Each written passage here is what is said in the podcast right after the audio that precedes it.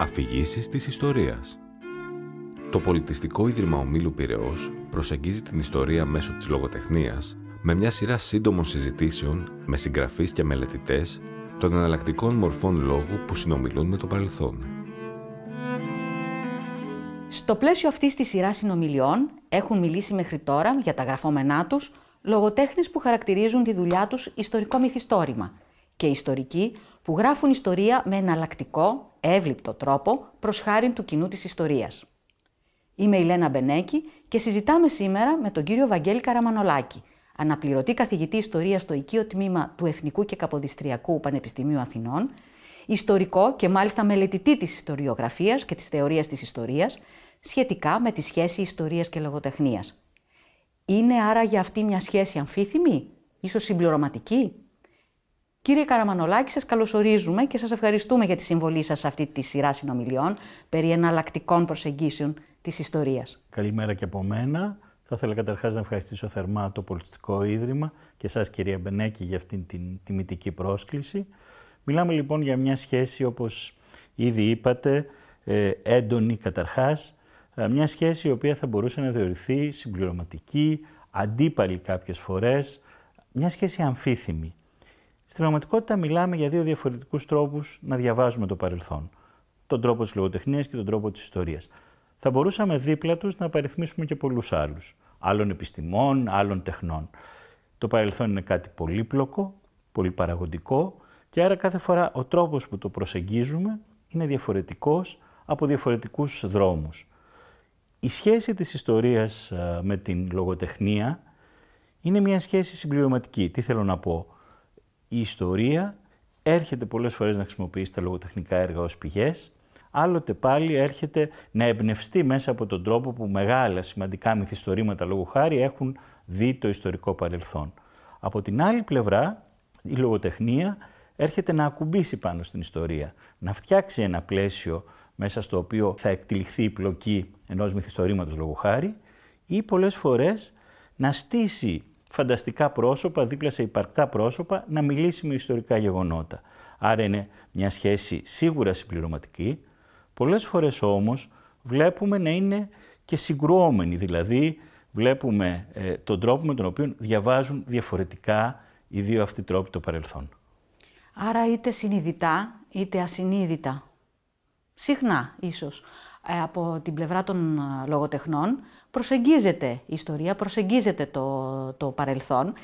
Θα μπορούσατε να μας δώσετε ορισμένα από τα πλέον ίσως γνωστά σε όλους μας, στο μέσο αναγνώστη, τέτοια παραδείγματα για να ακολουθήσουμε λίγο αυτή τη σκέψη μέσα στα διαβάσματά μας? Όπως πολύ σωστά είπατε, η λογοτεχνία χρησιμοποιεί την ιστορία. Πολλές φορές μάλιστα έχουμε το φαινόμενο λογοτεχνικά έργα να ανοίγουν στη μελέτη, να ξαφνικά να αποκαλύπτουν και στους ιστορικούς πλευρές ή ολόκληρες περιόδους που δεν είχαν μελετήσει μέχρι εκείνη τη στιγμή ή δεν είχαν τολμήσει να μελετήσει. Θέλω να πω ότι θα δούμε πολύ πιο εύκολα κείμενα που αναφέρονται στον ελληνικό εμφύλιο λογοτεχνικά, μέχρι να έρθει η στιγμή που η ιστορία με μια πιο ψύχρεμη, θα έλεγε κανείς, ματιά θα θελήσει να τη μελετήσει. Απ' την άλλη μεριά σκεφτούμε μεγάλα λογοτεχνικά έργα, στον καιρό του Βουλγαροκτώνου, της Πηνελόπης Δέλτα. Ας πάμε στα πιο πρόσφατα χρόνια. Τα Ματωμένα Χώματα είναι ένα βιβλίο το οποίο πραγματικά επηρέασε γενιές ανθρώπων γύρω από τον τρόπο που είδαν τη μικρασιατική καταστροφή. Το Κιβώτιο του Άρη Αλεξάνδρου είναι ένα βιβλίο που αποτυπώνει αυτή την τραγωδία, θα έλεγε κανείς, της ελληνικής αριστεράς μετά τον πόλεμο, με έναν τρόπο μοναδικό που δύσκολα θα μιλούσε ένας ιστορικός. Θέλω να πω, μιλώντας λοιπόν στα καθημάς, ότι η λογοτεχνία έρχεται να μας δώσει αναπαραστάσεις του παρελθόντος για ιστορικές περιόδους, οι οποίες έχουν μέσα τους πολλές φορές τη συγκίνηση και είναι πολύ πιο εύληπτες και πολύ πιο επιδραστικές, επιτρέψτε μου αυτήν την κακή λέξη, προς το ευρύ κοινό. Ας σκεφτούμε, ας πούμε, τον τρόπο που το Άξιον Εστί και τα αφηγηματικά του μέρη έχουν συγκροτήσει σε όλους μας μια εικόνα για την αντίσταση. Ας σκεφτούμε τη Μεγάλη Πορεία, όλα αυτά τα κείμενα του Ελύτη, τα οποία βλέπουμε ουσιαστικά φράσεις τους να έχουν συγχωνευτεί, να υπάρχουν μέσα στο λόγο μας την ώρα που μιλάμε για την αντίσταση. Και για πολλούς να είναι η εικόνα μας για τα αντίστοιχα ιστορικά γεγονότα. Ακριβέστατα. Μέσα από το θυμικό μας οργανωμένη περισσότερο αυτή η εικόνα. Και μέσα από τη δύναμη που έχει τέχνη. Γιατί αυτό είναι ένα πράγμα που θα πρέπει πάντα να το σκεφτόμαστε, την δύναμη ακριβώς που έχει η τέχνη να διατυπώνει με το δικό της τρόπο, πολλές φορές οικουμενικό, που ξεπερνάει το συγκεκριμένο γεγονός, μηνύματα και νοήματα. Συγκεκριμένα τώρα το ιστορικό μυθιστόρημα από την πλευρά του και η ιστορία από τη δική της πλευρά, ως πειθαρχία, επιστημονική πειθαρχία, έχουν ως δομικό χαρακτηριστικό την αφήγηση. Τίθεται πράγματι και στα δικά σας μάτια ίσως το ερώτημα ποιος δικαιούται να μιλά για το παρελθόν. Είναι πολύ ωραίο το ερώτημά σας.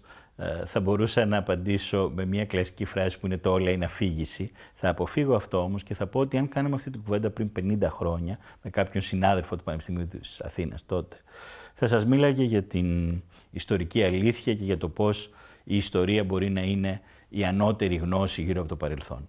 Είναι σαφές ότι πια δεν βρισκόμαστε εδώ.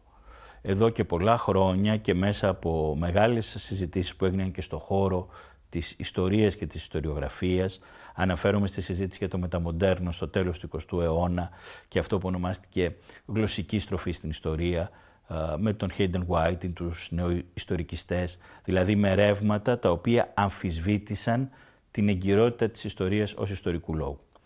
Τα ρεύματα λοιπόν αυτά, ανεξάρτητα αν κανείς θεωρήσει πια σήμερα υπερβολικές τις τελικές τους διαπιστώσεις, ενώ πραγματικά δεν μπορούμε να αναιρέσουμε το γεγονός ότι η ιστορία είναι πάντα μια επιστήμη, μια μέθοδος που αναζητά το τι πραγματικά έγινε, αλλιώς δεν θα ήταν ιστορία.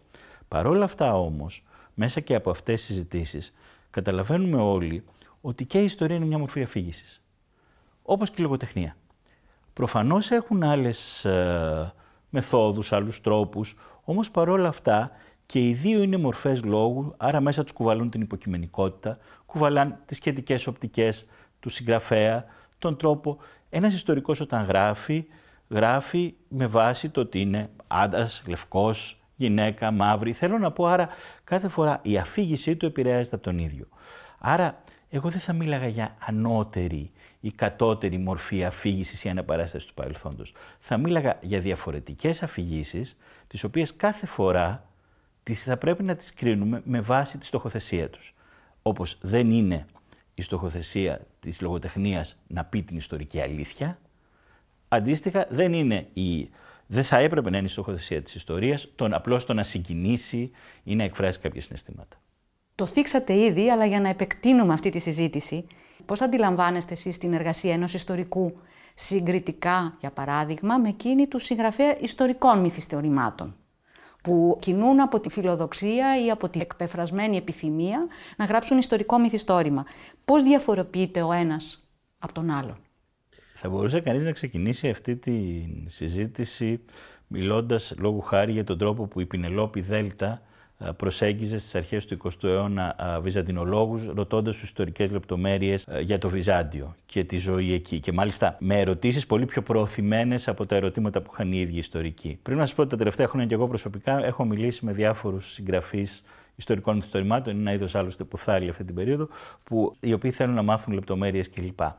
Δεν είναι η διαφορά στην εργασία. Έχω δει ανάμεσά τους λογοτέχνες οι οποίοι μελετούν με μια εντυπωσιακή συστηματικότητα. Το ξέρουμε και για περιπτώσεις λόγου χάρη σαν τον Στρατή Τσίρκα, ο οποίος μελετούσε. Άρα θα έλεγα ότι δεν είναι αυτό που διαφοροποιεί ενδεχομένως η μέθοδος. Σήμερα και ένας λογοτέχνης θα δουλέψει, θα σκύψει στην ιστορία με τον ίδιο τρόπο, θα αναζητήσει πηγές. Είναι το τι προσδοκά κανείς από τον τρόπο με τον οποίο δουλεύει. Και είναι σαφές ότι εδώ υπάρχει μια μεγάλη διαφοροποίηση. Ο λογοτέχνης έχει ακριβώς τη δυνατότητα να συνδέσει αυτό που αναζητεί ιστορικά, μεθοδολογικά, με μια απλοκή, με φανταστικά γεγονότα, άρα έχει ένα πολύ μεγαλύτερο περιθώριο ελευθερίας σε σχέση με τον τρόπο που διαχειρίζεται το υλικό του από ότι ο ιστορικός. Κύριε Καραμανωλάκη, από την άλλη πλευρά, πώς μπορεί να χρησιμοποιήσει ο ιστορικός ένα λογοτέχνημα ως ιστορική πηγή, για να μελετήσει, για παράδειγμα, το ιστορικό και κοινωνικό πλαίσιο της εποχής στην οποία αναφέρεται αυτό το λογοτέχνημα, τη συγχρονία δηλαδή αυτού, ως πηγή πιο συγκεκριμένα της αντίστοιχης κοινωνικής ιστορίας και θα μπορούσατε να μας παρέχετε ένα αξιόλογο σχετικό παράδειγμα. Τα κείμενα, οποιοδήποτε κείμενο, αντανακλά την εποχή του. Άρα με αυτή την έννοια, κανείς δεν θα πήγαινε σήμερα, κανείς ιστορικός τουλάχιστον από εμάς δεν θα πήγαινε σήμερα για να μελετήσει λόγου χάρη τα πρόσφατα έργα της Μαρώς Δούκα ή της Ρέας Γαλανάκη κλπ. Αναζητώντας πληροφορίες για το παρελθόν για το οποίο μιλούν. Θα πήγαινε σε αυτά τα είδη του ιστορικού μυθιστορήματος για να καταλάβει κυρίως τι είναι αυτό που μέσα στη συγκυρία του τέλους του 20ου αιώνα ή των αρχών του 21ου οδηγεί κάποιους λογοτέχνες να στραφούν στο παρελθόν και να μελετήσουν συγκεκριμένες πλευρές του, να αναδείξουν ας πούμε άγνωστες πλευρές του όπως τη γυναικεία παρουσία.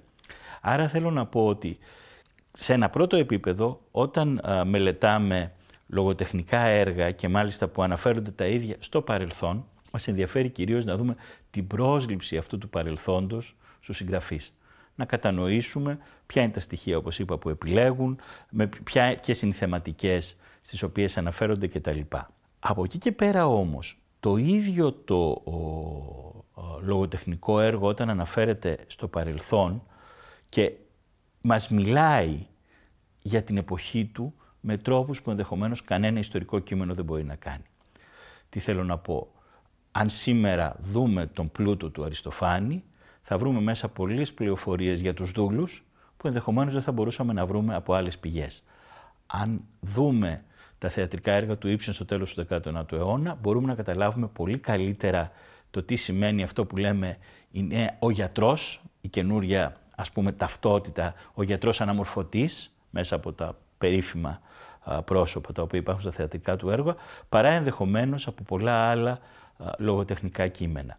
Αντίστοιχα, όταν ας πούμε, διαβάσουμε το έργο του Γιάννη Μπεράτη, το Πλατή Ποτάμι, ένα εντυπωσιακό πραγματικά, ένα αριστούργημα της ελληνικής λογοτεχνίας που μιλάει για τον ελληνοαλβανικό πόλεμο και την υποχώρηση, είναι ένα κείμενο που μας μεταφέρει με μοναδικό τρόπο την ατμόσφαιρα εκείνη των ημερών, που δεν θα μπορούσε ενδεχομένως να μας την αποδώσει τίποτε άλλο. Άρα θέλω να πω ότι γυρίζουμε στα λογοτεχνικά κείμενα, αυτά που έχουν ως πρόθεση το να κάνουν ιστορία του παρελθόντος, προσπαθώντας κυρίως να κατανοήσουμε το τι είναι αυτό που επιλέγουν οι λογοτέχνες, όταν δηλαδή διαβάζουμε σήμερα όλους αυτούς τους συγγραφείς τους οποίους ανέφερα, ή τον Νίκο Θέμελη λόγω χάρη, επίσης έναν πολύ αγαπημένο συγγραφέα, πιο πολύ αναρωτιόμαστε και σκεφτόμαστε για το τι ήθελε να διαβάσει ο Θέμελης στο παρελθόν, πώς αυτόν συνδεόταν με τις συγκεκριμένες του σκέψεις, παρά μαθαίνουμε για τα γεγονότα για τα οποία μιλάει.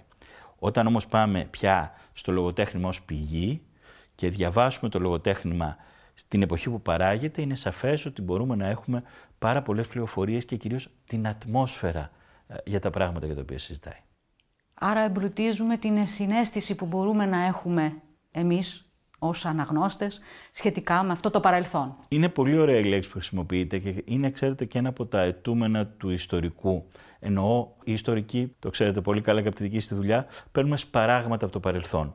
Το να μπορέσουμε ακριβώς να αποκτήσουμε αυτή την συναίσθηση, όπως πολύ ωραία είπατε, που θα μας βοηθήσει με έναν τρόπο να τοποθετήσουμε αυτά τα σπαράγματα, να τα ανασυνθέσουμε όσο πιο κοντά θα μπορούσαμε στην ιστορική πραγματικότητα, εκεί η λογοτεχνία παίζει ένα καθοριστικό ρόλο. Η λογοτεχνία της εποχής. Να γίνει πιο βιωματική αυτή η σχέση. Να γίνει πιο βιωματική και να ακούσουμε λίγο τους ανθρώπους. Δηλαδή, όταν κανείς διαβάζει λόγω χάρη τη Λοξάντρα, είναι οι μυρωδιές, είναι οι γεύσεις, είναι όλα αυτά που αλλιώς θα μπορούσαμε να τα είχαμε χάσει.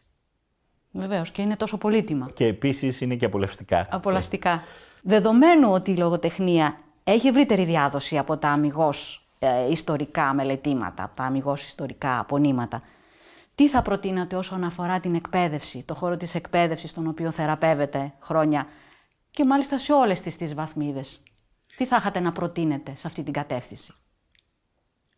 Η συζήτηση είναι πολύ μεγάλη και η συζήτηση αφορά τον τρόπο με τον οποίο η εκπαίδευση συνολικά προσεγγίζει το ιστορικό παρελθόν. Το ιστορικό παρελθόν δεν έρχεται μόνο από την ιστορία στην εκπαίδευση, το ξέρουμε όλοι, έρχεται από αυτά που παλιά εμείς λέγαμε νεοελληνικά αναγνώσματα, έρχεται μέσα από τις σχολικές γιορτές, άρα έρχεται μέσα από πολλούς τρόπους, έρχεται μέσα από τη γεωγραφία, έρχεται μέσα από πολλούς τρόπους. Κατά τη γνώμη μου είναι πάρα πολύ βασικό καταρχάς το να δείξουμε στα παιδιά ή στους φοιτητές μας ότι όλοι αυτοί οι τρόποι είναι αλληλοδιαπλεκόμενοι. Δεν είναι... Η σχέση μας με το παρελθόν δεν μπορεί να περιοριστεί σε ένα μάθημα ιστορίας ή σε ένα μάθημα γλώσσας. Θα πρέπει να είναι αλληλοδιαπλεκόμενοι και να αναδεικνύουν ακριβώς αυτή τη συνθετότητα των προσεγγίσεων. Με αυτή την έννοια θα θεωρούσα ότι η λογοτεχνία με όλους τους περιορισμούς που έχει το να την προσεγγίσεις, αλλά και παράλληλα και με όλες τις χάρες που έχει, θα μπορούσε να αποτελέσει μια βασική πηγή μέσα στα ιστορικά μαθήματα. Δηλαδή θα μπορούσαμε να συζητήσουμε όχι μόνο, μου κάνει μεγάλη εντύπωση βλέποντας τώρα τις πηγές στα βιβλία ιστορίας, ειδικά του Λυκείου, συμφωνίες, συμβάσεις, αποσπάσματα για οικονομική ή κοινωνική πολιτική. Εκεί λοιπόν θεωρώ ότι η λογοτεχνία θα μπορούσε να παίξει ένα πολύ σημαντικό ρόλο, ακριβώς γιατί θα μπορούσε να κινητοποιήσει όχι μόνο το μυαλό, αλλά και το συναίσθημα των παιδιών, πάντα βέβαια εξηγώντας τις ιδιαιτερότητες που έχει η λογοτεχνική προσέγγιση.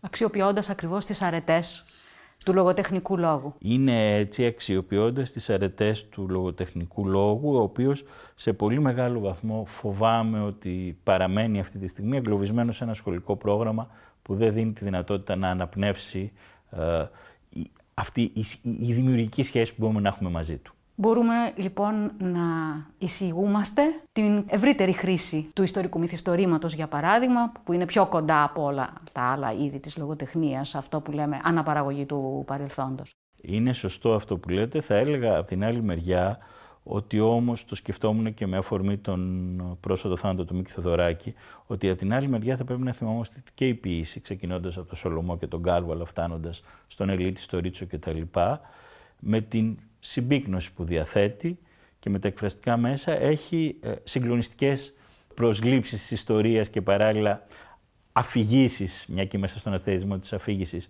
της ιστορίας, που πραγματικά επίσης θα μπορούσαν να αξιοποιηθούν.